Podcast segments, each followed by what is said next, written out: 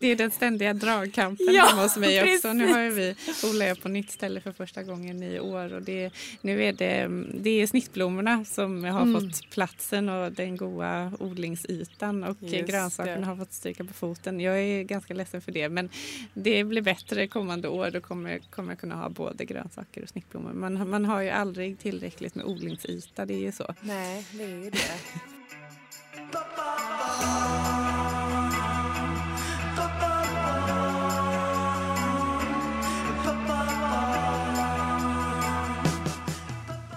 Så jag hade en dröm om livet på landet.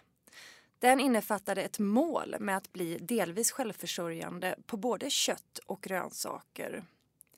Men det blir inte alltid som man har tänkt sig. Och jag insåg ganska snart att jag inte kunde slakta mina djur och att jag tyckte att det var mycket roligare att odla snittblommor än grönsaker.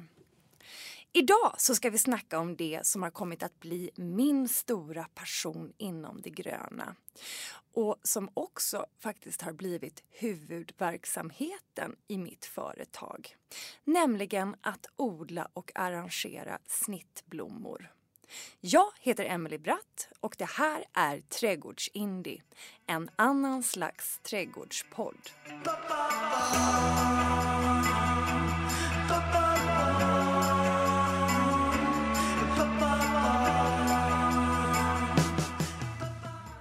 Med mig i studion, Viola Johansson är trädgårdsmästare och florist på Gunnebo slott. Ansvarig för köksträdgården och snittblomskvarteret och driver dessutom sitt eget företag Bara Blomster. Men hej Viola, vad roligt att du är här! Hej Emily, vad kul att jag fick komma. Viola, du började ju som florist Ja, stämmer. och sedan så gick du trädgårdsmästarutbildningen eller trädgårdens hantverk och design då på Da På Da Capo. Capo, Ja. precis. Eh, så du, du valde den vägen helt Ja. enkelt.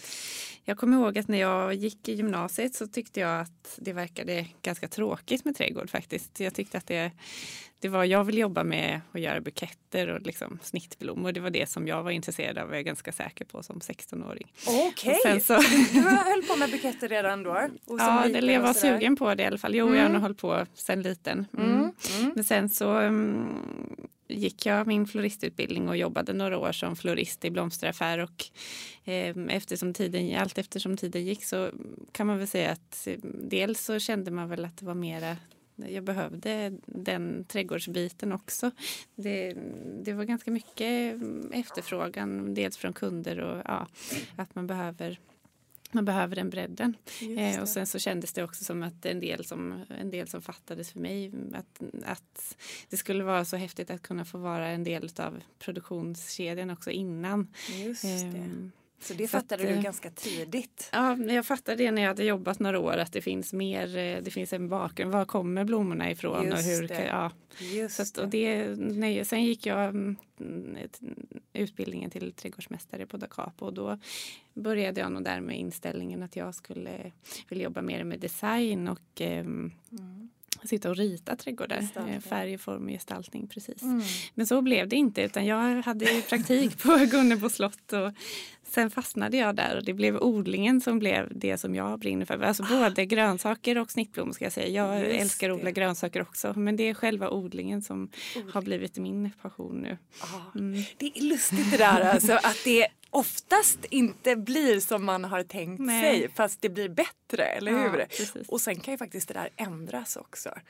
Ja Eh, men det är det det gör Ja. hela livet tycker jag. Ja. Nu, har, nu känns det ju som att de båda delarna funkar väldigt bra ihop. Mm. Både det här med att vara florist och trädgårdsmästare. Det, det är väldigt bra komplement. Dels eh, i högsäsonger. Eh, alltså om man tänker trädgårdsbranschen ser ut så att man oftast har man jobb under säsong och sen så kanske det är lite knapert under vintern. Men då har man ju, är man florist så har man ju en annan högsäsong som ligger under vintern. Så att man, det är en väldigt bra kombination. Precis, och det var, det var den vägen som, som jag tänkte. För Mm. för mig var det ju tvärtom. Att jag hade eh, trädgårdsmästardelen först och sen så kände jag att det hade varit ett fint komplement. Jag har alltid tyckt eh, att det har varit spännande eh, och, och roligt att få skapa eh, arrangemang. Ehm, Så att, att ha båda delarna, det är ju flott alltså. För Ja. det går ju hand i hand. Ja, det gör verkligen det. Så är det ju. Mm. Men för mig då så växte den här passionen fram när vi flyttade eh, till landet.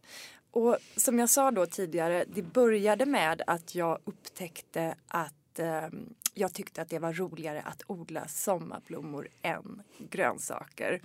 Eh, parallellt då med detta började jag utforska sociala medier och Instagram då framför allt. Och jag var ganska sen med hela den där Insta-grejen. Eh, men där då så upptäckte jag ju alla dessa fantastiska konton och det fanns en helt annan värld där ute. Och då syftar jag framför allt på eh, USA och flower farming och hela den här slow flower rörelsen och from garden to vase och sådär. Och Alltså att, att upptäcka eh, det, det var så fullkomligt överväldigande, så oerhört inspirerande. Eh, och det man förstod på en gång det var att i Sverige är denna rörelse och detta tänk i princip obefintligt. Alltså det existerar inte. Eller hur? Nej, jag, kan, jag, kan, eh, jag tycker det verkar som att de kommit lite längre i, lite söderut i, i Sverige, runt Malmö. Att det finns lite, lite, har börjat liksom vakna där. Men det rör sig ju uppåt och det kommer sprida sig tror jag. Det kommer det, Eh. absolut. Ehm, för vad är det då det handlar om? Jo, det är ju så här att många är ju bekanta med slow food och säsongsmat. Ehm, och precis då som maten har fått fäste i folks medvetanden, alltså att äta och leva efter säsongen, så gäller ju detsamma ska gälla för snittblommorna. Man jobbar alltså med blomster i säsong. Så först ut var maten och nu står snittblommorna på tur, eller hur Viola? Precis. Absolut. Det är ju det som gör det så roligt också att jobba med odling och som florist. Att, att, det faktiskt får, att det faktiskt får variera. Att man inte har tillgång till allting hela tiden. Att man får längta och vänta på säsongerna och på blommorna. Men Viola, hur ser då snittblomsindustrin ut idag? För det är ju verkligen en industri, eller hur? Ja, det är en jätteindustri. Blommor odlas över hela världen och ganska mycket rosor till exempel odlas i Afrika. Ehm, och sen så mm, fraktas blommorna till Holland till den jättestora mm, auktionen där i Alsmer ehm, där liksom hela världen köper sina snittblommor ifrån ungefär. Ehm, och sen så vidare transport till Sverige då. Ehm, och själva odlingen är det är oftast väldigt besprutat och man vet inte riktigt hur förhållandena ser ut för människorna som arbetar på odlingarna.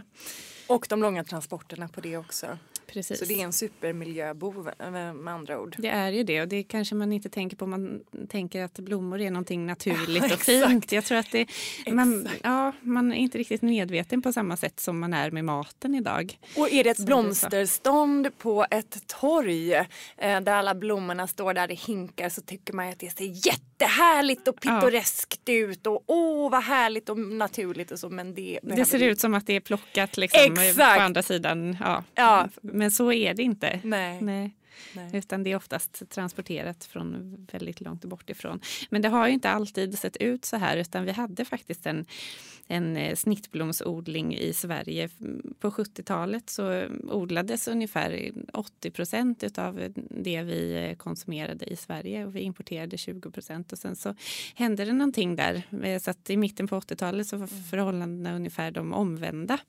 Ehm, och ja, 2080 då alltså. Precis. Mm. Och Det som var då också var att sortimentet var ju ganska mycket mer begränsat då. Man odlade rosor, nejlikor och krysantemum i stort sett stod för Ja. liksom det största, ja, nästan hela produktionen. Så att man var väl ganska så mycket mer begränsad. Vi har väl andra krav idag på vad, vad vi vill ha kan jag tänka. Men det är ändå intressant att tänka på vad man, hur kan man göra, hur kan, hur kan vi ändra på detta? Hela det här med eh, att vi måste ju försöka ändra eh, hela tankesätt sättet kring det här med tillgängligheten. Mm.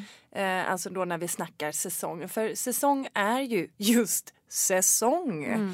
Vi kanske inte kan ha syrener i december. Vi kanske inte kan ha eh, pioner i februari. Eh, vi kanske inte ska ha det. Nej, precis. Det är nog så man måste tänka om man ska kunna ha det på ett annat sätt än vad vi har det idag. Ehm, och så funkar det ju med säsonger som det är nu i, i blomsterbutiken så är, så är ju mm, alltså tulpansäsongen till exempel, den startar ju kan man säga nästan i oktober i vissa butiker. Att man, då Mm. liksom kommer de här första små fjuttiga, veka tulpanerna som är hårt framdrivna. Eh, och sen så börjar det liksom på allvar kanske mm, fram vid jul ungefär och januari då tar det fart liksom ordentligt. Men och då kommer ju också svenskodlade tulpaner. Växthusodlade Eh, växthusodlade, precis. Mm. För det finns ju en skillnad i vad man får om man köper en tulpan när det är tulpansäsong eller när det inte är det egentligen. Mm. Ehm, och ska man ha riktiga frilandsodlade tulpaner, alltså tulpaner som är odlade utomhus i, som tål väder och vind och som inte är odlade i en skyddad eh, växthusmiljö så får man ju vänta till ja, men april, maj kanske i alla fall. Mm. Ehm, och då är ju egentligen tulpansäsongen över i Ja butiken. men precis, Då är det slut. då är många liksom. trötta på det. Det är ju det, Ja, precis. visst. Ja, Ja. Men så att det lokalodlade ligger ju alltid liksom Mm. lite efter eh, säsongen i butiken. Precis. Men det är ju en sån skillnad på om man tittar på en tulpan som man får som är frilandsodlad i Sverige. Hur den ser ut, hur den kan vara liksom att den är kanske 50 centimeter lång istället för 25 och den är kraftig som en, som man brukar säga, franska tulpaner som Ja. är liksom spänstiga och hållbara och kraftiga på ett helt annat sätt än en, än en liten fjutttulpan. Just det. Mm. Så både i kvaliteten men också rent estetiskt så får man något annat helt Ja, det är enkelt. något helt annat faktiskt. Precis. Och det brukar jag säga att var sak har sin tid. Alltså det vi var inne på, allt kan ju inte vara tillgängligt eh, jämt. Eller hur? Nej. Utan det förlorar ju också sin tjusning då. Och där tänker Ja. jag också, eh, därför måste jag tacka min lilla köksträdgård då när jag började odla grönsaker. Även om det sen var ja, snittblommorna och annuellerna då som, som jag tyckte var roligast. Men eh, det är någonting som jag har tagit fasta eh, på. Det här med att jag också faktiskt försöker äta efter säsongen. Och det var så det började också väldigt mycket mitt säsongstänk. Och som jag tror är vägen in för mångas säsongstänk, Mm. apropå maten. Men alltså jag, jag köper, jag älskar att göra en, det är en squashpasta vi gör då till exempel. Eller zucchinipasta. Med massa smör och grädde och parmesan. Och den är så jäkla god. Ah, Jag ska lägga upp ett recept eh, förresten någon gång på den för den är så god. Men alltså, och jag gillar att odla mycket zucchini för jag gillar just den där pastan. Ja. Ehm, men, och då köper inte jag någon resten av året. Och man kan bli så sugen på Mm. den där kanske i februari eller eh, mars, april när de börjar komma. Mm. Men nej, jag väntar Mm. eh, till juli eller när det nu blir. Mm. När mina är mogna och sen äter jag det typ varje dag Ja. och sen är man ganska mätt och ganska färdig och det är så bra man liksom suger musten ur det Ja. gottiga. Va? Är, är det inte så vi ska jobba? Jo, det är samma sak med kronärtskockorna för mig. Jag, man längtar så tills de är klara. De här, Ja. och de liksom, man går och väntar och väntar och det finns inget godare än att äta egenodlade kronärtskockor. Men man går ju inte och köper då en kronärtskocka för 10 kronor i affären som är odlad på andra sidan jorden. Det känns ju konstigt. Mm. Ehm, det är väl det, är det som gör det roligt att laga mat också. Jag, tycker, Ja. jag kan bli ganska trött på att laga mat på vintern särskilt och tänka ut vad man ska göra och sådär. Men har man en köksträdgård så är det ju bara att gå ut i trädgården. Sen så, så tar man in lite grejer och så blir det något bra utav det för att det blir ju bra. Det, vad smak, än- ja, det smakar ju så otroligt gott. Jag och Anette var inne på det när vi pratade Mm. om köksträdgården. Att det man har odlat det smakar ju faktiskt väldigt, väldigt bra. Ehm, men sen också att alltså, jag gillar återigen det här att man, man äter det dag ut och dag Ja. in. Och till slut så är man trött på det och då är det toppen för då är den säsongen över och så går man in på något annat. Det ja, är ju då är det underbart. dags för nästa Då är det dags grej. för nästa ja, grej. Ja, visst. precis. Är det. Mm. Precis. Och också så här att har man då köpt de där eh, förodlade tulpanerna och liksom eh, sett de där jävla buketterna månad ut och månad in. Alltså, upp, jag tycker inte ens att man uppskattar när sina egna tulpaner kommer lika mycket eh, då där ute när det är dags för dem. På riktigt. När den man riktiga liksom har tulpan... förstört, Man har eh, förstört ja, ja, det ju suget bort. liksom. Exakt! Ja, precis. Man har redan sett dem. Ja. ja, det är lite synd på så sätt. Det är ja, jättesynd. mm. Så det ska man inte. Jag gillar ju att ta ut saker och ting i förskott, särskilt segrar.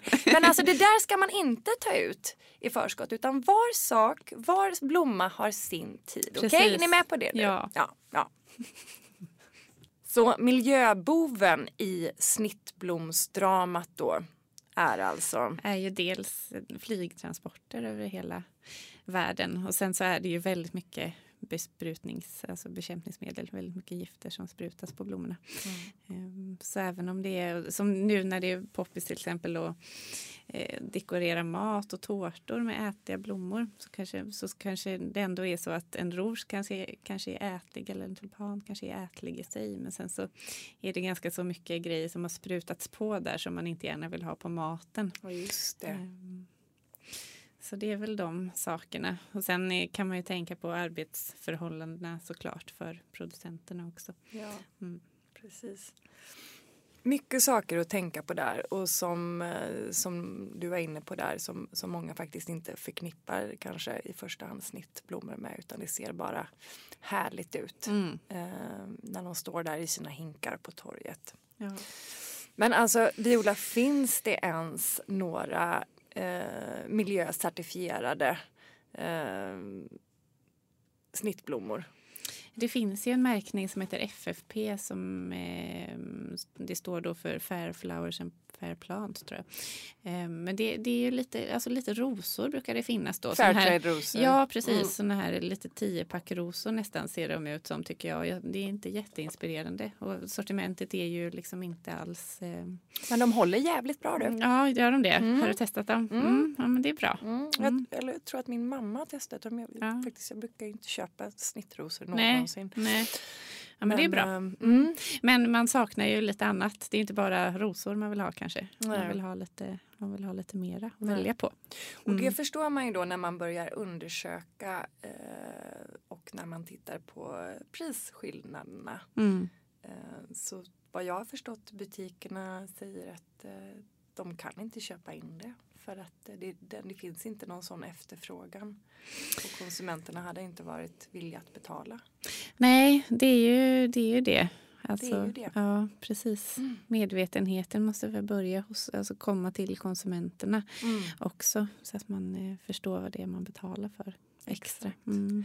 Exakt. Och um, å andra sidan då kan man ju tänka sig att om det fanns mera lokalproducerat material Mm. så hade det ju, då är det ju en hel del led Mm. som, eh, som man hade sluppit. Ja, och transportkostnader och sånt. Ja. Exakt, Mm. exakt. Mm. Eh, och det hade ju kunnat få ner priset. Mm. Eh, så att skillnaden kanske inte hade blivit så vansinnigt stor. Nej, precis.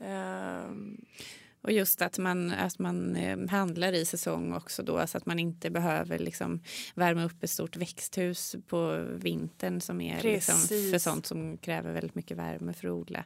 Eh, För då blir ju det en väldigt stor kostnad som man kanske kan slippa om man istället handlar sånt som är i säsong. Mm. Precis. Och då tänker jag, ehm, precis som säkert många andra gör, att det är ju kanske inte så himla plättlätt när man bor i eh, kalla Sverige.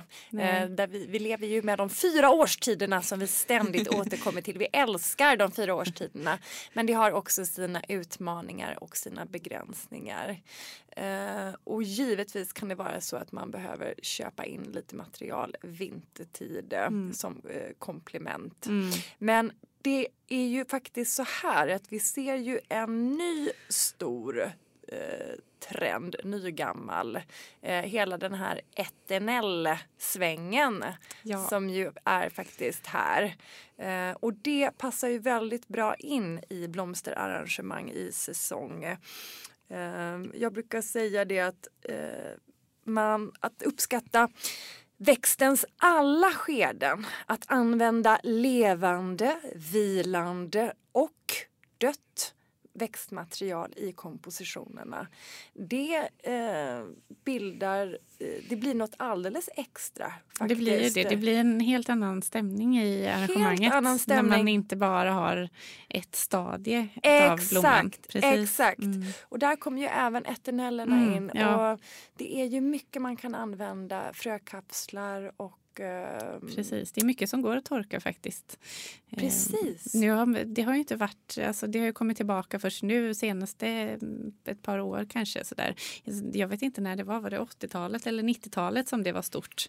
Och då på den tiden odlade ju inte jag i alla fall. Så att jag odlar, ehm, jag odlar jätteetandeller för första gången i år nu. Mm. Det ska bli jättekul att se Spännande. vad som blir av det. Jag tror att precis så som det var för mig eh, så är det nog så för många att vägen in till ett blomsterintresse och kanske snittblomsintresse det går genom och via köksträdgården och odlingen. Alltså man börjar eh, snegla på samplanteringsväxter, eh, blomster eh, att samplantera sina grönsaker med för att eh, minimera skadeangrepp och så vidare.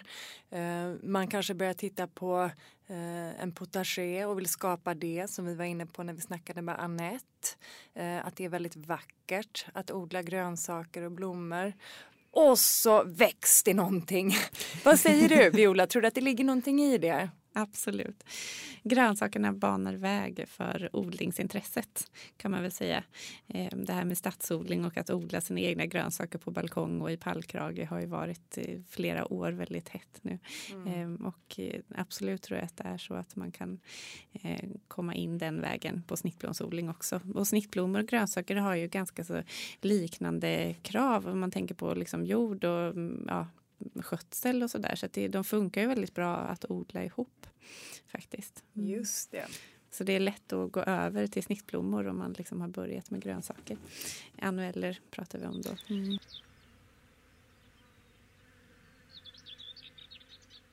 Du är inne lite på eh, odlingsförhållanden. Mm. Eh, om vi bara ska ta det lite snabbt, lite grundläggande princip, principer för er som kanske inte har lyssnat på Köksträdgården, alltså det avsnittet eh, med Annette Nilsson från Boäng. Där går vi igenom ganska mycket odlingstips också vad beträffande eh, läge och, och, och jord och ja, ja allting i princip. Men Viola, vad kan du säga om den här platsen då som man ska odla sina snittblommor på? Ja, själva platsen får ju gärna vara solig självklart och mm, lite skyddad så att det inte blåser allt för mycket. Ehm, men eh, det är ju som, precis som med grönsaker när man odlar snittblommor eller att det är, det är mm, jorden det handlar om så är det ju all odling såklart. Att mata jorden. Eh, täckodla är ju jättebra. Eh, och tillför organiskt material och kompost och ja, gräsklipp och gamla löv och vad du har. Att mata din jord är ju liksom grunden i att få... Vi skördar ju så pass mycket när vi skördar annueller och grönsaker. Vi tar bort varje gång vi skördar ett kålhuvud eller eh, några potatisar eller en bukett med ringblommor så tar vi ju bort näring från jorden eh, och vi behöver hela tiden tillföra näring. Det är väl det som jag tycker är, är grundprincipen i liksom, Just det, odlingen. precis. Så att vad, beträffande sommarblommor så, så gäller det att hela tiden eh, göda dem med diverse mumsigheter. Ja, precis. Eh, och det är ju väldigt, förutom då att man har bearbetat jorden och liksom hela tiden matar den mm. så brukar man ju dessutom tillföra någon form av kompostte eller flytande näring. Mm. Jag har varit ganska dålig på det men har försökt mm. att börja jobba med ja. det mer. För ja. det, vi har ju haft långa diskussioner ja, om det precis. där och vi skulle sätta upp diverse scheman och så. Och, och, ja, det kan vi ju ta sen. Utvärdera det. Men alltså bara man gör någonting. Man gör bara, någonting. man, bara man gödslar liksom på något sätt och med lite olika saker så tror jag att man kanske inte behöver ett strikt schema. Men Nej. bara man är i sin trädgård och ser liksom att man, man tar sin kvällsrunda varje kväll och ser till mm. kika på växterna. Hur mår de? Är det någonting som börjar... Självklart ska man göra det helst innan de börjar se, se gula och taniga ut. Men är det någonting som ser ut att behöva näring så ja, brassa på. Ja, gör det. Men, men alltså, då är det ändå viktigt att poängtera faktiskt att eh, precis som med andra växter också, men det finns ju faktiskt några sommarblommor som man ska vara, vara lite försiktig med. Som du inte, detta inte gäller. Precis som krasse till Som exempel. krasse. Jag har en eh, jättefin eh, krasse. Vad heter den nu? En glim salmon som är underbar. Som Ja. jag har planterat i en stor kruka med, med massa näringsrik köpejord. Och det är så stora blad och nästan inga blommor. ja, alltså, Jag jag, vet ju om det här men eh, det blev så ändå. Ja men alltså jag har gjort exakt Ja. samma misstag. Jag- Alltså, på, jag har också ganska mycket krasse som jag inte har planterat Ja. ut än. Men jag satte ner Ice Age ehm, Mm. på ett ställe. Eh, Jag har lite nya blomsterängar nere i fruktträdgården eller blomsterbäddar är det. Mm. Eh, och så hade jag bottnat då med enbart eh, typ halvbrunnen kompost, alltså sån riktig sörja som stank och med eh, hästskit. Härligt. Ja, så det var liksom så mycket när jag tänkte gud Ja. vad kan jag ens Ja. Mm. plantera här i? Så här, vad funkar? Jag tänkte, ja, men, okej, är det något som pallar det så är det luktärtor. Ja. Och de verkar trivas jättebra i Ja. den där. Det var, liksom in, det var bara Ja. Mm. näring. Eh, och men sen så, så var det en liten rad över tänkte jag så lite krassefrön där. Alltså, jag fattar inte hur jag Nej. tänkte. Och det kommer bara en massa jävla blad. Och de- bladen. ja, de är och så det är, stora. för, ja, Det är som en liten hatt. Du kan ha det som en liten hatt. Ja. För det funkar ju så då att krassen vill ha en lite magrare jord för att producera blommor. Annars blir det bara en himla massa bladmassa. Ja. Mm. Och så det gäller ju faktiskt eh, Kosmos inte heller jätteförtjust om det blir för mumsigt. Då blir det väldigt mycket dilligt Mm, bladverk där. ja, Visserligen precis. väldigt fräscht och Ja. friskt men eh, Fint det det är ju blommorna vi vill åt. Precis. Ja.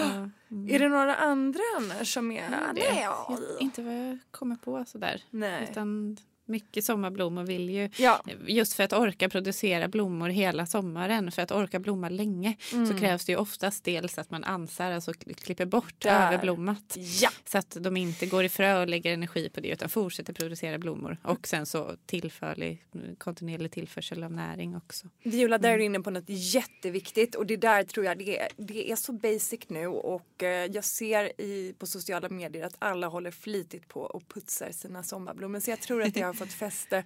Men vi säger det en gång till.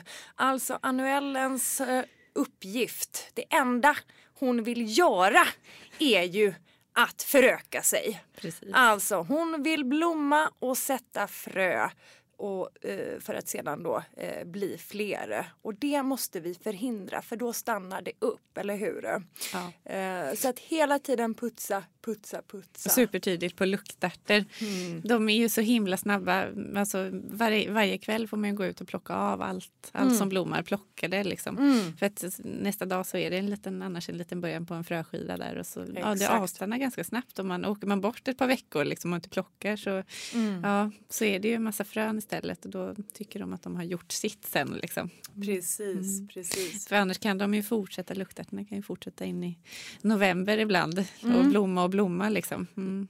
är Just det. häftigt. Och det är viktigt att säga, vi ska ju köra lite olika favoritsorter ska vi snacka om. Eh, och lite odlingstips rent allmänt. Framför allt lite olika exempel på eh, bra annueller och snittblommor. Eh, och nu i och med att du var inne på just luktärtorna, för Mm. det är ju ändå en sån superfavorit. De är ju inte kanske de allra mest hållbara. Håller ett par dagar Mm. kanske i en vas. Men de producerar ju så snabbt De nya blommor. producerar Så man, det är ju bara De är förlåtna. Ja. Men det fina med luktärtor, om vi ska dra lite odlingstips. Jag Mm. tänker att det är många som börjar bli bra på luktärtor också. Ja. Men det är ju en ganska stor revolutionerande, eh, vad ska man säga, relativt ny vetenskap, inte vetenskap men, men ett nytt odlingsråd som ju kommer från Cecilia Vingård. Cecilia Vingård, ja precis. Mm. Som man liksom inte riktigt hade pejl på innan. Jag hade noterat det just att eh, när frosten kom på hösten så stod de fortfarande där och att de inte smälte bort liksom. Mm. Nej. Och tyckte att det var toppen. Eh, men, och självklart så är det ju så också då att de tål ju eh, kyla på våren. Ja. Alltså att man kan dra igång dem riktigt, riktigt Precis. tidigt. Och det var faktiskt lite utav en aha-upplevelse Ja. när jag förstod att det låg till på det sättet. Mm. Oerhört glädjande för de tar ju dessutom ganska lång tid på sig. ja, och man vill ju få igång dem i, i juni helst i alla fall så att Ja. man kan börja plocka. Mm. Mm. Precis, Mm. precis. Ja men det är häftigt, de tål ju till och med lite minusgrader. Man kan ju vara riktigt hård mot dem. Ehm, Så fort de liksom har kommit upp en liten bit så jag brukar toppa, alltid toppa luktärtor också för jag tycker att de grenar sig bättre. Men så fort de har kommit upp en liten bit och ja, börjat kommit igång och växa så ut med dem i, i liksom en pallkrage eller en bänkgård Ja. eller så, så där så får, de, och så får de stå där och blir det smällkallt någon, någon natt då så slänger man över någonting, man lägger på ett glas eller matta eller någonting så att man skyddar dem lite. Ja, för det enda som är varför man inte kanske sår dem eh, ute eh, så Mm. tidigt utan att du faktiskt ändå förkultiverar. känns lite konstigt att förkultivera för att sedan slänga ut dem i Mm. kanske nollgradigt eller några plusgrader. Men det är ju att just groningstemperaturen är ju inte så låg. Precis. En nej. del grejer som funkade så tidigt och framförallt så tidigt ute det funkar ju för att de har så låg groningstemperatur. Men det har ju inte luktärtorna. Nej, man Eh, behöver liksom starta upp dem man inne bara och sen ja. så ut med dem direkt. För att de blir ju Precis. så himla långa och rangliga om Ja. man har dem inne på fönsterbrädan och, och över ett element. Liksom. Ja, Det blir ju hopplösa plantor. de blir förfärliga. Ja, Ja, ja. fast det brukar, de brukar ta de tar sig sig till sen slut. men det, ja, Men det blir lite, går lite långsammare Mm. liksom, eller hur? ja, de blir taniga där i början. Men också en annan sak som jag tycker är intressant som hon gör, Cecilia Wingård, är att hon... Eh, man pratar ju alltid om, man har fått, fått lära sig, eller jag har fått lära mig i alla fall, att luktärtor måste sås en och en, ett frö i varje plugg. Liksom. Eh, för att de har så himla känsliga rotsystem. Man får inte röra rotsystemen och man får inte hålla på och skola om dem liksom, och bråka med dem. Men så gör ju inte hon, utan hon sår ju en massa frön i en lite större kruka. Exakt! Nu, nu, Bara brutalt liksom, och sen sliter isär dem och planterar dem och det funkar ju också det har jag också tänkt på. Det har jag också tänkt på. Och det, är, det här är så roligt för att åter, alltså gång på gång eh, så, så slår man hål på de här gamla Ja. myterna eh, genom att testa, genom att läsa om nya metoder eller sätt och så prövar man och så märker man det funkar alldeles utmärkt genom att slarva för att man har så jäkla mycket och man ligger alltid efter så man hinner inte men hoppsan, ja men det gick visst typ lika bra Ja, som eller bättre. Eller här, till och med Det här var bättre. snabbare och bättre. Liksom. Jag Exakt. behöver inte hålla på och dutta med detta. Exakt. Mm. Och det har jag också tänkt på för det, man brukar ju också tala om att de måste ha ett väldigt ehm, eh, väldigt jorddjup för rötterna. Mm. Och detsamma gäller ju dahlior. Dahlior ska Mm. också vara väldigt, väldigt känsligt Mm. men alltså jag har Mm. inte märkt det så himla ska vara Nej. så himla... Alltså jag, sig Jag brukar alltid ge luktärtorna det bästa liksom, för att jag älskar dem och jag, vågar inte, jag vill inte sätta dem på ett sämre ställe, ett sämre jorddjup. Så jag, jag ger dem alltid det bästa hemma. Men däremot så på Gunnebo så har vi haft luktärtor i ett par år i, i ganska så små odlingslådor faktiskt. Och det liksom har funkat bra. Det som är viktigt är ju bara att man är där och vattnar och Ja, gödslar hela ja. tiden för de tål ju inte torka alls. Nej. Så det är ju det är väl Just det som är det. känsligt kanske. Just det, precis. Toppen. Då, har du några, några favoritsorter bland luktärtorna? Ja, jag har... Eh, alltså jag gillar... Jag gillar faktiskt moderna sorter för att de har långa stjälkar, stora blommor eh, och är bra till snitt. Sen är ju de historiska sorterna superfina också men jag föredrar ändå de moderna för att jag, jag vill ha lite längd och, och jobba med när man ska använda dem. Eh, men en sort som jag brukar återkomma till är Molly Rylestone heter den. Som är lite den är ganska så ljus, eh, lite krämfärgad med mm, liksom ljusrosa kanter. Eh, den tycker jag är superfin. Och sen brukar jag, brukar jag odla Black Knight också, den mörka. Ja. Eh, det är väl de två som jag oftast har återkommit till. Sen är det, testar man ju alltid en massa nya sorter varje år också, Mm. såklart. Mm. Jag... eh, Vad har du för favoriter? Ja men Black Knight odlar jag alltid. Mm. America brukar jag också Ja, alltid just odla. det. Tyvärr. Den strimmiga. Ja den Mm. strimmiga, den Mm. gamla. Mm. gammaldags. Ja. äh, Jättefin. Och den senator är fin också, den strimmiga lila vitstrimmiga. Ja, de är underbara mm. verkligen.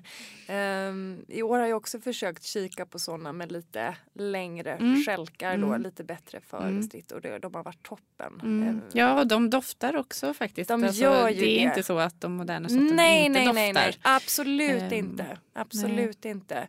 De är mafsiga alltså. De känns nästan lite sådär artificiella ja. köpet. Kan ja, bli lite sådär. Det gör men, de ju ja, men, men häftigt är det. Ja. Men det finns ju någonting för alla i, i luktärts... Det, alltså, det. det finns så många sorter och färger och former och storlekar så att alla kan hitta sin favorit. Det gör det och, och någonting som jag tänkte på häromdagen när jag plockade in, eh, jag skördade då eh, för några ställen. Mm. Eh, det var just det att jag är ju ganska känslig med för mycket färg och brukar inte mm. blanda hej och så. Men alltså är det något som funkar, eh, är det någon ja. gång som man kan verkligen eh, Eh, ösa på med oförskämda, vulgära mängder med färg, både varma och kalla nyanser, så är det i en eh, bukett med luktärtor. Ja, det får vara så. Det liksom. får vara mm. så. Det ser faktiskt det ser nästan ännu bättre ja. ut skulle jag säga. Det ser riktigt, riktigt, riktigt bra ut. En god mix av varma, kalla nyanser från den allra skarpaste orangeröda eh, till någon eh, sån skrikrosa cerise och, eh, och diverse, spräckliga och till och med vita kanske. Ja. Till och med vita. Till och med, till och med så att det blir en ja. sån gräslig grej, alltså rött och vitt är det värsta jag vet. Ja. Men, men här, alltså finns inga Allt regler, går. allt går när det gäller en bukett ja. luktärtor. Du är med på det också? Ja, absolut. Men har du, också, har du också upplevt det här med hur är, hur är skälklängden på dina luktärtor i år? Ett sånt här torrt år?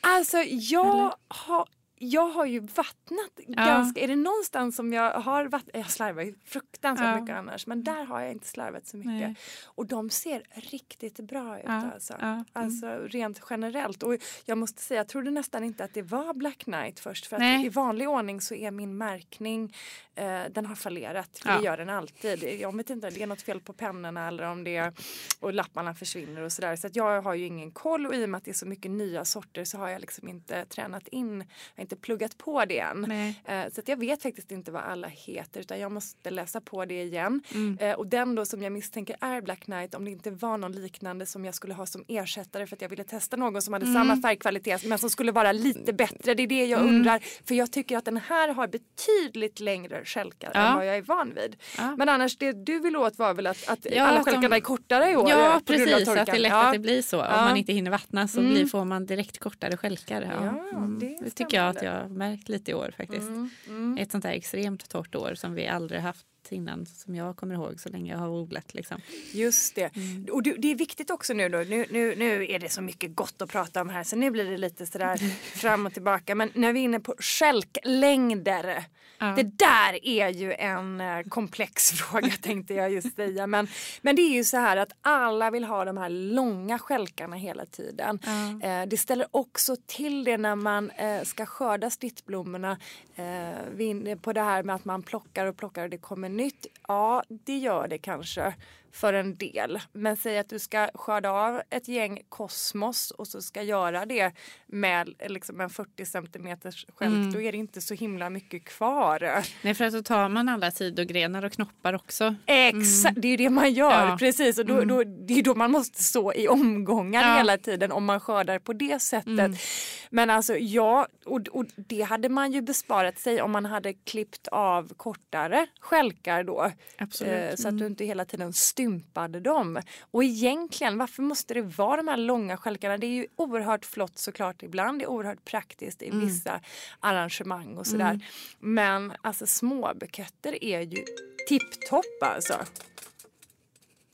Ja visst, nej men det är inte alltid man behöver den här skälklängden men det är ju så att det är skälklängden som man betalar för när man köper snittblommor att de blir dyrare ju längre skälk man har. Liksom. Men det är ju som sagt det är inte alls alltid man behöver de här långa skälkarna. Nej, och jag tänker också som för alla när man gör middagsdukningar mm. Eh, och sådär. Det är ju bra mycket mera praktiskt med de här låga arrangemangen. Precis, så att man faktiskt ser varandra tvärs över, ja. tvärs över bordet. Ja men mm. precis, snarare i så fall om man ska ha någon massiv centerpiece någon gång. Ja. Eh, att det kan vara flott liksom. Men, mm. men annars så Eh, och, och, och, man, och det blir mycket eh, man får ut mycket mer mm. om man inte behöver skörda mm. av så ja, långt precis. hela tiden, ja. eller hur? Ja. Men det här kan man också, tycker jag, läsa mycket tips om på de här, äh, från de här amerikanska flower farmersen eh, som eh, alltså lägger ut mycket odlingstips och sådär. Att det, det, handlar mycket om toppning kanske på dahlior och lejongap och sådär. Om man vill det. ha långa skälkar så ska man toppa tidigt liksom. Mm. Eh, för att det stimulerar eh, längre skälkar och flera skälkar. Alltså inte, inte bara en huvudblomma Nej. som blir lång utan de andra blir, de blir fler och längre också. Ja, för hela plantan blir ju förgrenad. Ja. Precis. Men det där eh. kan ju vara svårt. Alltså, det, kan ju vara, ja. det kan ju vara svårt att liksom vara så disciplinerad som odlare. nu, nu är den här första liksom på väg upp. Nu tar jag bort den. Ja. Liksom. Det, är inte, det, det gör ont i hjärtat ibland. Jag stympade mina nyinköpta dahlior häromdagen ja. Eh, som hade börjat komma. Då. Jag hade ju varit bortrest och, och kära svärmor hade tagit hand om allting mm. och, och, planterat ut. Och nu började det komma massa knoppar men jag hade glömt att toppa dem innan. Så nu fick jag, nu högg jag av dem. För, för de kommer ju komma gärna så det är fruktansvärt surt men jag vill ja. hellre ha en kraftigare planta. Ja. Dessutom, det är bara juli.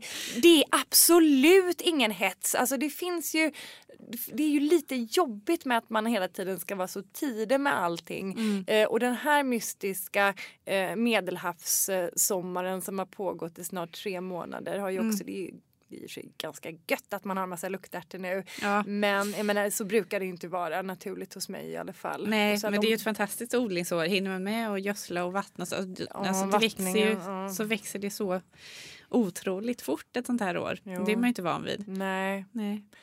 Men vattningen. Mm, vattningen ja. Absolut. Eh. Täckodling. ja, är bra. Precis, precis. Mm. Perfekt. Um, ja, okej då har vi pratat om det lite mm. så och vattning. Uh, ja men jag, okej. Okay. men Viola, hur mycket mycket av dina, hur stor del av dina sommarblommor förodlar du, förkultiverar du inomhus? Mm. Jag har ju inte något växthus och inte något eh, bra anpassat ställe för att förkultivera egentligen heller. Så att jag borde ju inte förkultivera så mycket när jag inte har så bra förutsättningar. Men eh, jag försöker att inte börja för tidigt liksom, utan ja, men jag börjar kanske ja, men mars tidigast för att, ja, för att det ska funka. Mm. Men vad ska jag säga, det är ändå ganska mycket av sommarblommorna som förkultiveras. Så det kanske ändå är 75 procent är det väl mm. av just sommarblommorna, annuellerna. Mm, mm. För att få en tidigare start. Liksom. Just det. Ja, så det, ja. Finns det någonting som du alltid sår på friland? Eh, det är väl eh, ringblomma och klint. Eh, och vall och brukar jag så på friland också. Ehm, men alltså jag testar jag, även sådär. Jag kan få för mig att testa och förkultivera sånt som funkar och direkt så också. Dels mm. för att mm. man kanske vill ha plantor på gång och som man kan fylla ut med under säsongen. Om det blir något hål, om det blir tomt så kan, kan det vara käckt att ha lite plantor som står som är redo att planteras ut bara. Eller um, testa om man kan få, liksom, få igång det tidigare eller sådär. Så att jag, jag experimenterar lite med att förkultivera även sånt som går och direkt så. Men, men mm. ringblomman är väl en sån som jag alltid direkt sår. Ja, precis. Annars är det rätt mycket förkultivering. Mm. Mm. Ja, vi var ju inne på luktärtorna där, Latyrus odoratus. Vad har du mer för favoriter? Ja, du frågade mig det här igår och det blir alltid så att ja, jag ska skriva ner några favoriter och så blir det 20 stycken. För att, underbart! underbart. Ja, precis. Ja. Men eh, blomstermoroten Dara. Ja. Den är ju så fin. Och på samma tema, flockblommigt, så har vi ju Amimajesen löjsiljan. Den är så fin hemma nu. Den är som bara vita skyar. Jag såg fluffiga, fluffiga moln. Mina är på G, har inte slått ut än. Men däremot så blomstermorötterna, mm. morötterna, mm. de är fina. Ja. Och det upptäckte jag. Hörrni, eh, jag snackade häromdagen på stories om att jag, jag rensar ju nästan ingenting, eh, eller jag är väldigt dålig på att rensa och det är ju också lite medvetet för jag försöker ju använda så mycket material som möjligt. Till exempel så gillar jag ju att använda blommande persilja och, mm. och vallmokapslar mm. och koriander och allt mm. möjligt. Alla flockblommiga, alltså Alla grönsaker och kryddor. Flockblommigt är så fint. Det är väldigt, väldigt fint. Ja. Eh, och vet du vad jag upptäckte i mitt kryddland igår där jag har haft eh, blomstermorötter? Nej. Det är fullt av små eh, frösådder. Ja, ja, med små mini-blomstermorötter okay. som kommer överallt. Ja. Och jag har även haft övervintrade planter och det är ju för att alltså, moroten är ju faktiskt en tvåårig. Mm. Så att ibland tror jag att de som sår lite för sent som kanske inte mm. får någon blomma eh, då ska man inte rensa bort den sen på våren utan då kommer ju den år Nej, två. Berättade det att du hade sått sent något år och så blev det en jättefin planta nästa år. Och väldigt tidigt. Ja, väldigt, väldigt, väldigt det är ju ett, en annan, ett annat sätt att odla blomstermoroten på då, som mm. kanske är om man inte har möjlighet att förkultivera. Däremot så när du hade berättat det så, så, test, så tänkte jag lite sådär, ja men låt oss testa och, och låta plantorna stå kvar. Vi gjorde det på, på Gunnebo då. Mm. Men då var det ju plantor som vi hade förkultiverat och liksom skördat av hela säsongen som hade blommat hela året. Ja. Eh, men vi lät dem stå kvar tills nästa vår för att testa att ja, men kommer de igen. Liksom. Mm. Men det mm. gjorde de ju då inte. För Nej, då hade de ju redan då hade blommat. De redan blommat. Alltså, precis. Mm. precis. Det gäller nog bara de som ja. inte har. Men, mm. men de här små mini, mini spontana ja. fräsådderna, ja. de är helt fantastiska alltså. Små är de men de har precis samma nyanser eh, som Dara-mixen och ja, det är så häftigt alltså. Eh, så det är jag glad för. Ja. Så det, det, är häftigt det där med, eh, ja, och väldigt tacksamt kan jag säga, eh, som det här året som har varit så knepigt med den sibiriska vintern och sen den här eh, medelhavshettan i kombination kanske med eh, diverse sjukdomar och resor och eh, ja, en, en jäkla massa grejer helt enkelt mm. som har gjort att vissa saker inte har blivit av eller har dött. Tänk då att om man inte rensar så mycket så har man alltså, jag har nu i min köksträdgård, nu mm. har jag liksom etablerad persilja. Jag älskar mm. persilja också. Ja. Jag tycker det är så himla ja, gott. gott. Um, både slätbladig mm. och den eh, vanliga mm. krusiga. Och det kommer liksom varje år. Så jag har ju alltid från olika stadier. Både frösådder mm. då uh, och sedan uh, de som, den är ju också tvåårig då, alltså mm. flockblommig. Uh, som kommer upp tidigt då. Uh, som man kan skörda och sen kommer de med blommorna och de är så bra mm. att ha i ja. buketterna. Ja. Och sen all denna koriander och all denna vallmo precis över Valmo, överallt. Ja. Ja, och nu också den här underbara blomstermoroten. Ja. Alltså allt detta som bara kommer mm. tillbaka. Det har ju blivit nästan som en perenn köksträdgård. Ja, men det är roligt att man kan addera blomstermoroten till det gänget också. Ja, det, verkligen! Fan, det visste inte jag faktiskt. För krasse, ringblomma, ja, alla vallmo. Ja, precis. och liksom, det är givetvis att, också. man har dem och de kommer. Ja, liksom, kommer. Så tacksamt. Ja. Det kommer hela mm. tiden. Mm. Eh, däremot så tycker jag ju kanske inte att eh, de, de lite roliga sorterna, jag är ju väldigt förtjust i calendula, ja. alltså i ringblommorna. Mm. Och de som man gillar, alla de mm. rosa ja. och brända nyanserna, Eh, de verkar inte vara riktigt Nej. lika pigga på att Nej, komma tillbaka. Utan är det, det, är de gamla goa, ja, de skarpa, orangea. de ja. orangea och ja. de gula. Ja. Jag har någon gammal uh, triangle flashback som verkar komma på samma ställe men det mm. blir liksom aldrig mer än, än en planta typ, okay. eller två uh, i köksträdgården. Men, och det är bra som sagt, alltså, som nu då när, när man inte har hunnit med så mycket då kommer detta. År ja. ut och år in och det bara kommer och kommer. Och all gurkort ska vi inte prata Nej, om. Det, det använder ja. inte som snittblomma i och för sig men den är ju vansinnigt både vacker och god mm. att använda i maten. Mm. Ja men det är bra, det är lite förlåtande om man inte hinner med så har man ändå ett gäng som man är har, trogna. Liksom. Precis. Mm. mm. Ett både ätbart och dekorativt eh, flor. Yes. Ja.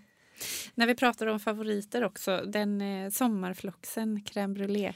Ja. Har, du, har, du, har du den? Jag nu, köpte den men ja, jag har inte sått, ja, jag har inte sått den. Nej, nej. nej. Ja. Är du nöjd med crème brûlée? Ja, den är så fin. Åh, oh, gud jag blir oh, så. Ja. Ja, Och de är så hållbara. Åh! De ser ju så, så bräckliga De ut ser tycker jag. extremt bräckliga De ut. håller, Och de jag har står aldrig- så bra i Vasa. Och jag har aldrig jobbat med eh, flox Nej, ens inte bland jag perenner. heller. Jag, tycker Nej. inte, jag är inte så förtjust Nej, för i som flox. perenner alltså. så tycker jag inte att det, vi, de är inte så hållbara Nej. i vas heller. Nej, och sjuka och Ja, eländiga. jag tänker bara på Ja. mjöldagg och Ja, svartfläcksjuka ja. och Mm. skit allmän. Men alltså sommarflox då, ettåriga. Ah, Flox that's the thing. ja. Ah. Mm. Då vet jag vad jag har att vänta nästa år då förhoppningsvis. Mm. Uh, mera då? Mera? Mera, mera. Rudbeckan, eh, sommarrudbeckan, Sahara. Mm. Mm. De brända tonerna där också. De brända. Ja. Och rent, rent om vi ska inne på färger då så har det ju funnits ett, en väldigt tydlig linje då de här åren och det har ju varit underbart alltså. Med dessa gammelsmutsrosa Mm. brända och, och lite åt eh, smutsig koralltoner. Vi har sett det på dahliorna, vi har sett det på sommarrudbeckorna, vi har fan sett det överallt alltså. Och man älskar ju det, det är ju fortfarande så, så jäkla fint alltså. Ja. Och, och krämgult, krämgult, krämgult, krämgult. Men samtidigt alltså nu måste vi, jag börjar säga jag älskar ju det men alltså jag vill ha, ett, jag vill ha något nytt Ja. nu. Va? Man, Vad är det nya nu? Ja, men jag, vill ju, jag vill ju få det till... Dels så älskar jag fortfarande krämgult men nu, Ja. jag, nu känner jag nu, nu måste det, nu får det vara slut alltså på det här. Jag vill se jag vill se någonting i skarpgult. Mm. En skarpgul renässans. Mm. Och sen, men sen har jag en vision om en, eh, en, eh, en sammets, en riktig röd och Mm. också röd-orange. Ja, mm. Alltså riktigt, Jag vill ha röda rosor. Det har jag aldrig. Jag som inte Men- har varit rosfantast Men alls. vilka röda Men- menar du? Menar du röd-röd eller menar du blod, Ja, bl- men djup- blodröd? djup- Ja, men alltså, För det ja, är en men, väldigt stor ja, in, ja, men alltså starkt röd, riktigt röd Ja, liksom. Ja, ja men jag. precis. Mm. Ja, för jag tänker mig som en någon gammal um, men så här, renässansmålning. Jag tänker Ja. mig en mantel. Jag tänker mig en eh, en liksom orange-röd sammet nästan. Jag Mm. odlade en uh, Whirly Bird Tangerine, hette Ja, den så? En, krasse. en krasse som Mm. var liksom Ja. den, den hade en perfekt den, Ja, den färgen, ja. den kulören jag försöker Ja, beskriva. mm. Du vet vilken jag menar. Och den var så sammetslik och den var så fruktansvärt ädel.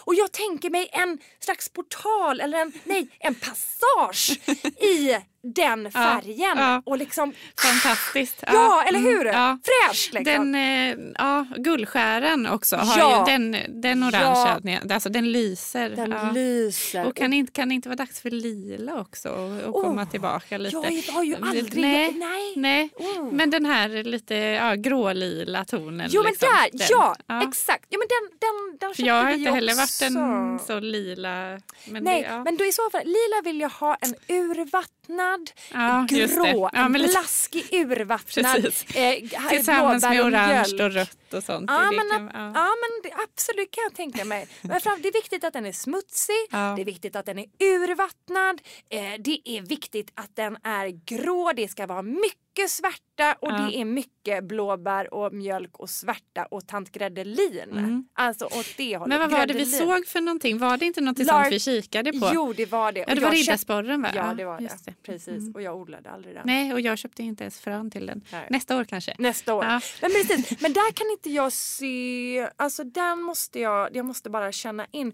Du får absolut inte, den kommer försvinna om du kör den med eh, gammelrosa och krämgult Ja, och så. absolut, ja. Där måste den liksom få puffa, Men den måste få poppa. med lite, lite skarpare andra färger. Liksom, lite Ja, starkare, precis. Men Mm. kanske också som en slags, precis. Du behöver någonting som gör att den poppar. Mm. Så du behöver en botten, en bottenfärg så att den poppar. Mm. Tänker jag, för annars så, annars så försvinner den. Men kanske till den, eh, till den ädla eh, sammetsorange-röda. Ja, ja. Åh, Ja. färg! Det är roligt. Färg. Ja. Ja. Ja. Men, men visst, alltså jag har ju en, en gyllen rölleka, alltså en perenn nu snackar vi om. Mm. För att perenner är också jäkligt Mm. kul. Ehm, som heter, gud, heter den Moonbeam eller Moonlight? Eller vad, jag kommer inte ihåg. Nej. Och den är, ju, den är ju så skarp så att den är ju typ Coronation Gold eh, Okej, på ja. Achillea Ja. Filipinolina hållet Ja. alltså. Ehm, och det är ju eh, grejen är så att det, det, blir ju väldigt fint när man blandar upp det ja. med eh, mera ljust krämgula och mm. eh, även framförallt med krämvitt med eh, älggräset som blommar nu mm. så är ju det toppen. Ja. Men jag vill också att de ska kunna stå stolta där. De ska inte behöva bära dumstruten eller skämsmössan, de gula tonerna, den skarpa, skarpa citrongula som ändå är så tuff för många utan vi, den ska mm. få den ska få en upprättelse ja, känner jag. jag. Men man måste göra det på rätt sätt ja, alltså. Mm. Man måste göra det på rätt mm. sätt. Eller hur? Tillsammans med alltså, krämgult är det ju jättefint till exempel. Ja men det blir också mer lättillgängligt. Alltså, ja. På något sätt den ska stå för sig själv och den ska klara ja, det. Ja. det. Alltså, och vi ska tycka om den ändå. Ja. Den ska inte behöva någon jävla krämgult. Allting blir bra med krämgult. Alltså det, fan alltså. Nej, det får vara slut på det krämgula fast jag älskar ju krämgult. Ja men jag älskar också starkgult. Ja. Och krämgult. Eller hur? det är fint. Eller hur? Mm, ja. Vi, vi är alldeles för rädda för gult. ja men precis och det brukar vi ju prata om här. Alltså vi är ju ute på ett gyllene korståg. Ja. Gult är inte fult utan jag brukar säga gult är guld. Gult är guld.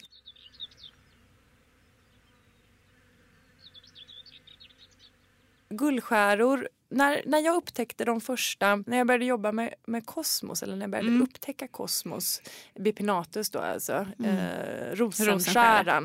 Mm. Eh, då var det ju i början där, då fanns det liksom bara typ vita och de här skarp ceris, mm. eh, violetta nästan, mm. eller skarp cerisa kan man väl säga att de var. Och sen så kom det ju också en Uh, en, en härlig rosa rosa. En väldigt bra mättad rosa. Ja. Uh, trevlig liksom.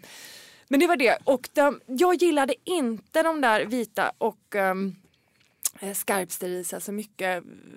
Men, utan det var en dag när jag upptäckte man hade gjort en, uh, i en offentlig plantering så, så hade man faktiskt använt uh, gullskära då. Mm. Uh, och alltså det var ibland så blir man, ibland när man ser någonting så blir man tagen, mm. man blir drabbad. Mm. Och mötet med guldskäran det var en sån, eh, ett sånt ögonblick. Ja. Det var liksom det, det mest vackra och eleganta jag någonsin hade sett.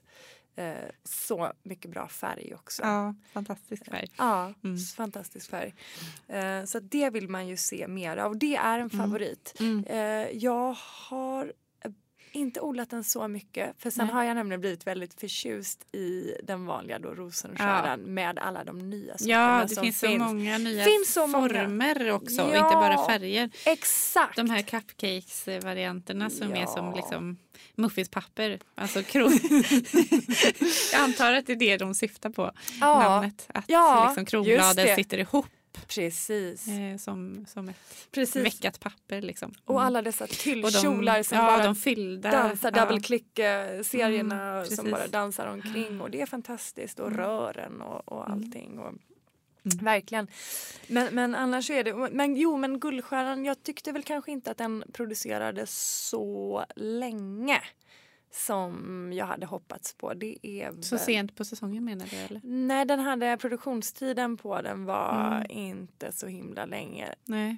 Uh, men, men jag känner att jag har inte gjort uh, eh, några ordentliga utvärderingar Nej. av det. Så att, eh, jag har odlat en sort som heter, bara heter orange mm. helt enkelt från, från Lindbloms frö. Och den, är, den är bra för att den är liksom ganska så hög och svävande. Den är mm. inte så kompakt och liten. Liksom, Just utan den, den, är en fin vävarväxt. Mm. Liksom. Och den tycker jag, anser man den så fortsätter den mm. blomma. Mm. Jo men det kan ha varit också, det mm. var i början eh, i köksträdgården ja. och jag har arbetat en del med min jord och den kanske inte var Nej, topp om man mm. säger så.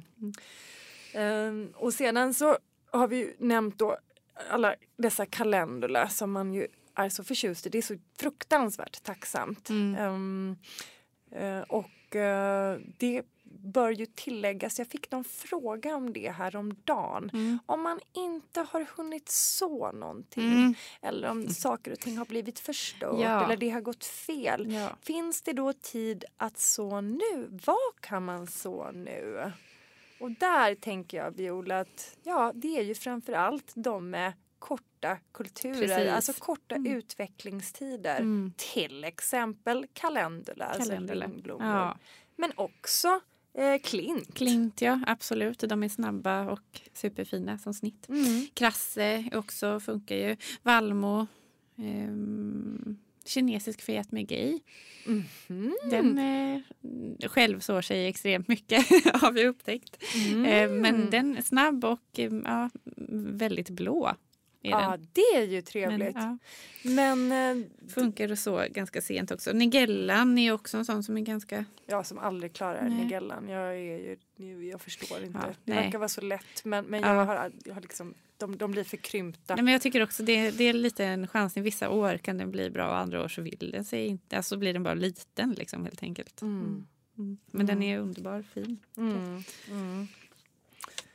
Mm. Mm. Ja, så det finns ju sånt man kan så. Och sen så kan man ju så till exempel, ja, som du säger, gurkörten eller honungsfaselian om man bara vill ha blommor som liksom drar bin och som är fina. Som kanske inte är super som snittblommor men som fyller upp hål eller sådär i Ja, men trädgården. Och som också är lite bra för jorden.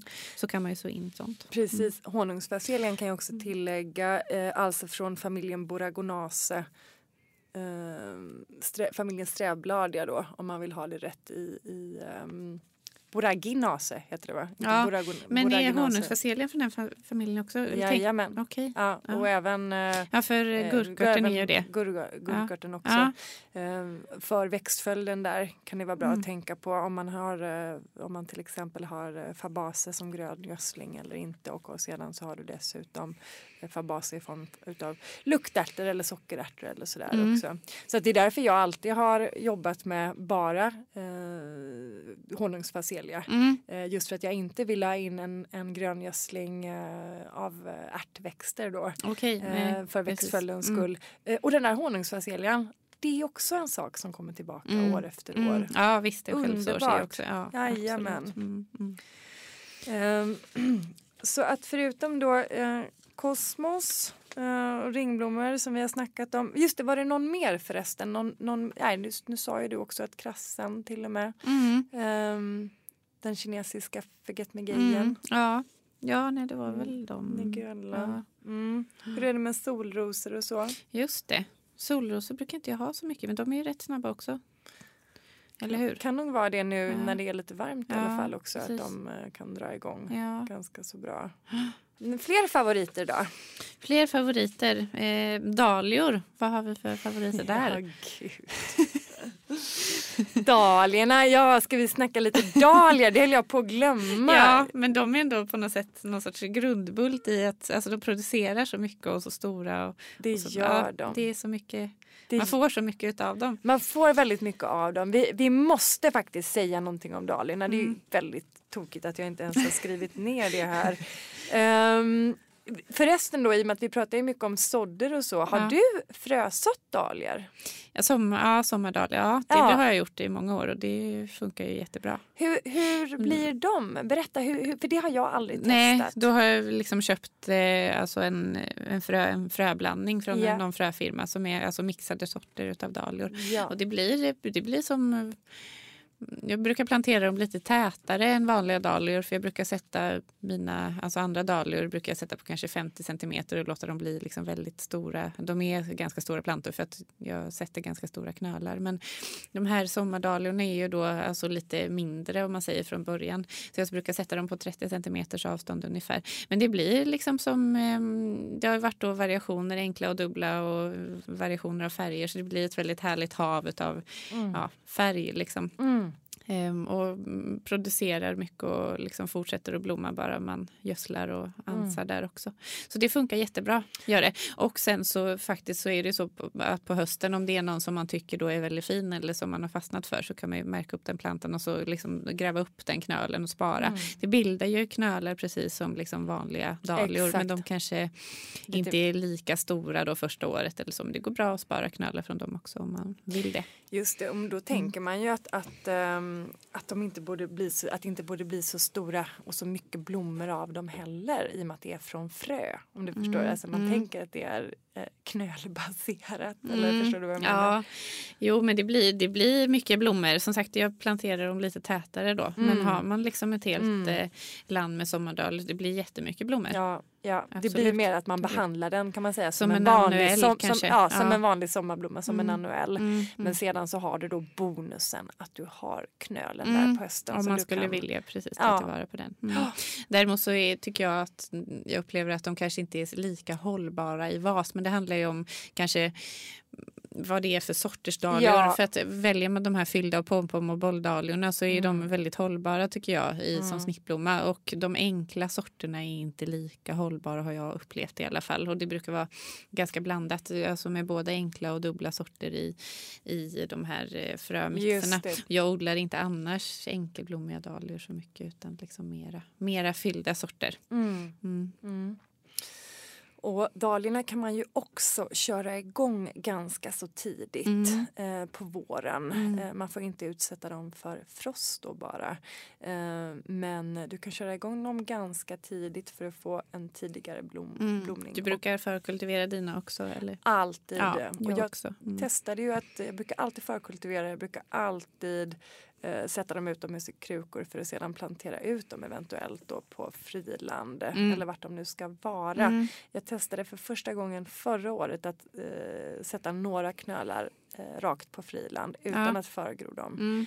Ehm, och eh, de blev jättesena. Mm. Det är så- också så att sniglarna älskar dahlior. Exakt! Och förkultiverar man inte så är det väldigt känsligt Ja. där i början. Väldigt Mm. känsligt. Mm. Precis, Eh, det, det är också viktigt att säga, de, de vill ju verkligen inte torka ut heller. Nej, precis.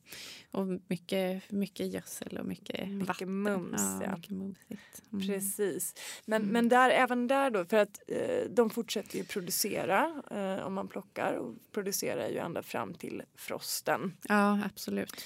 Eh, men så att ibland kan jag tänka just att ja, man kan putta igång dem tidigt för att få en tidigare blomning. Men lite samma där. Äh, det är inte super superviktigt och det är inte särskilt flott med dahlior i, liksom, i maj. Nej, Eller ens i juni. Jag skulle säga att juli är liksom... där går gränsen. Där går Ja. gränsen, Ja. inte tidigare än Nej. juli för guds Nej. skull. Var sak har sin Nej, tid. säsong. Och egentligen augusti, september, oktober. Mm. Det är dahliornas tid. Juli är också egentligen lite i tidigaste Ja, laget. mm, För att precis. dahliorna hör till de där eh, Sensomarblommorna, absolut. Ja, jag. Färgklickarna. Mm. Alltså tillsammans med eh, höstens perenner, de här jättarna eh, och de här starka färgerna så är liksom dahlian hör till det gänget. Vi ska Mm. inte göra dahlian till en försommar, till ett försommarflora. Alltså. Den hör Nej. faktiskt inte hemma där. Och de blir, det, ju, det går ju väldigt snabbt när man väl har satt dem i jorden och börjat driva dem så blir de ju väldigt stora väldigt snabbt. Mm. Och kruxet är ju att nu har vi haft en supervarm maj men det är ju inte, ofta så är det ju inte så utan det kan vara, det kan vara lite kallt liksom. Det, det kan vara frost i maj och det Precis. gillar inte dahliorna. Exakt. Ehm. Och då får man hålla på och flytta in Ja, och ut. in och ut. Det brukar ju vara så. Ja, Varje exakt. år så bär jag jättemånga stora dahliakrukor in och ut under liksom hela maj. Så där. Nu har jag sluppit det i år men eh, Mm. det är ju lite arbetsamt. Mm. Mm. Och- de här knölarna då som, eh, jag väntar ju alltid tills frosten har kommit. Det kan ha varit ett par Ja, frostnätter. ja, jag är absolut. ganska seg Ja. på att ta in dem. Och sen grepar jag upp och så är det toppen och sådär. Mm. Eh, ska man ju förvara dem då frostfritt och Mm. svalt och lite mörkt. Eh, Yes. jag har ju inget eh, av det där höll jag på att säga. Jag har jättevarmt och ljust. Eller nej, eh, nej var, varmt och mörkt. Eh, Eller jag har en väldigt, väldigt dålig, dåliga förvaringsutrymmen då. Mm. Men det har gått alldeles utmärkt. Det går år Mm. efter år. Någonting som jag testade för, förra året för första gången. Annars brukar jag bara lyfta upp dem, lägga dem i påse, Mm. spola bort jorden och lite sådär. Ehm, och sen så delar jag dem på våren. Då. Ja, Men nu tänkte jag så här för att de hade blivit så fruktansvärt stora och fina. Det var Ja. liksom monsterknölar. Så tänkte jag men gud nu vill jag verkligen och jag tänkte då för produktionen liksom att jag behöver faktiskt kunna få ut så många blomster som möjligt. Mm. Så nu ska, jag, nu ska jag vara ordentlig och jag ska dela de här. För Ja. jag tänkte också att om det kommer någon sjukdom, någon skit och smitta ehm, så kanske det, det riskerar att förpesta hela knölen. Och gud vad hemskt det hade varit. Det är bättre att vi sprider chanserna. Så bättre att jag delar dem då när jag tog in dem.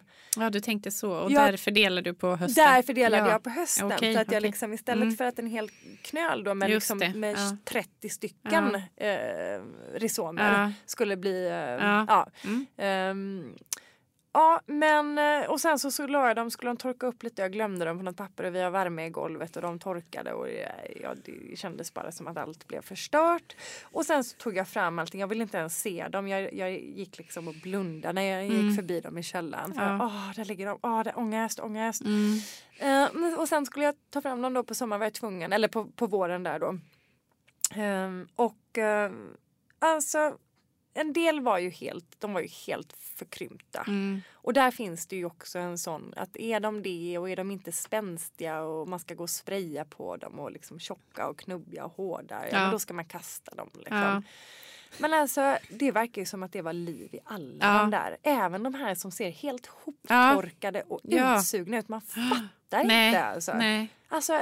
Och ändå så kommer då de. kommer den Så allting ja. i princip, då slängde jag en del och jag satte en del som var tvivelaktigt som Mm. verkligen som spindlar som, liksom, Ja. som halmstrå Ja. nästan. Men, men alltså det kom så jag tror Mm. att även det jag slängde, jag tror att det var liv i det också. Ja. Ja men att de, att de torkar det brukar de ju klara. Det de inte klarar är ju liksom frost och minusgrader som Exakt. hände med mina i, i vintras. Hela, Just. hela mitt Dahlia-knöls förråd. nej. Samt vattenledningar frös i källaren i mars. nej. I de här 15 minus som blev.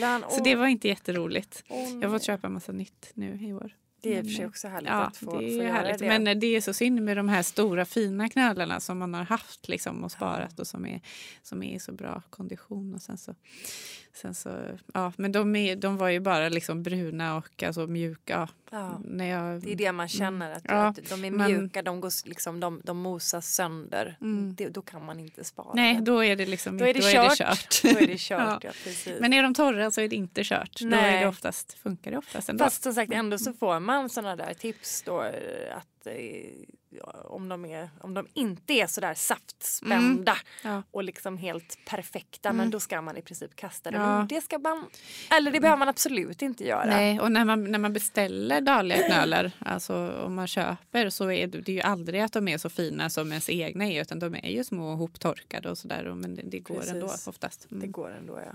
Exakt. Mm. Och det är ju det vi brukar säga. Det mesta går alldeles utmärkt, eller hur Viola? Eller hur? Mm. vad har vi för sorter? Vad har du för favoritsorter på dahlior? Ja, alltså jag gillar ju Arabian Night då. Har jag odlat i många år. Eh, annars, jag har inga direkta favoritsorter. Dahliorna för mig har varit som en, eh, en eh, liksom anonym men väldigt härlig eh, grupp blommor. Eh, men där jag liksom gärna buntar ihop dem. Mm. Um, så att det kommer säkert men just där har jag inte varit uh, så torsk på, på sortnamn och sådär. Jag har inte haft några sådana uh, eh, crusher riktigt som till exempel på Kosmosen eller sådär. Nej. Men du då? Jag har en annan eh, mörk, du nämnde Arabian Night men Karma Chock Ja. finns det en som heter också. Det finns en serie dahlior som heter Karma och sen så har de liksom ett annat namn efter där då och de är framtagna för att ha lite längre stjälkar och vara väldigt bra som snitt. Och Den, den är riktigt sådär riktigt mörk, liksom svart. Ja, Mm. Svartröd eller sammetsröd. Ja. Den Mm. är jättebra. Mm. Och sen har jag sen har, har det varit mycket den här Café lait nu ett par år. Mm. Ehm, och den är ju, den är ju den är härlig i färgen men den, är, den är, kan vara lite svåranvänd också. Den är alltid liksom vänd åt ett håll. Mm. Ehm, och den kan vara lite, lite svår att handskas med. Mm. Men eh, som, alltså som, som uppseendeväckande snittblomma är den ju ja, Den, är, den är så stor. den är så stor, ja, Ja. precis. Jo, Mm. eh, alltså rent, jag är dålig på sortnamnen sagt i och med att det Mm. inte är för mig är dahliorna mest en massa liksom, Ja. av, av um, härliga blommor. Mm. Men rent generellt så, eller och, och, spontant så är jag ju, där älskar jag ju allra mest de orangea Ja. dahliorna. Ja, Gärna skulle- ja, pompomsorterna. ja, orangea gärna åt det rostiga Ja, men också klara jättefint. orangea och liksom gräddnyan, eh, Mm. orangea nästan. Ehm, fejdade starka åt brons. Alla orangea är jag väldigt Mm. förtjust i. Även de klarröda små pompomdahliorna är fantastiskt fina. ja, de här Så- mindre pompom. Ja, pompom nu nu inte gillar inte du vitt men det, vi har en på, på Gunnebo som heter White Aster. Som är en, Ja. vi har den för att den är en, en gammal sort och det, Ja. den är vit och pom, pompomman så liten. Åh. Och oerhört liksom, rikeblommande Mm. och bra. Mm. Mm, spännande.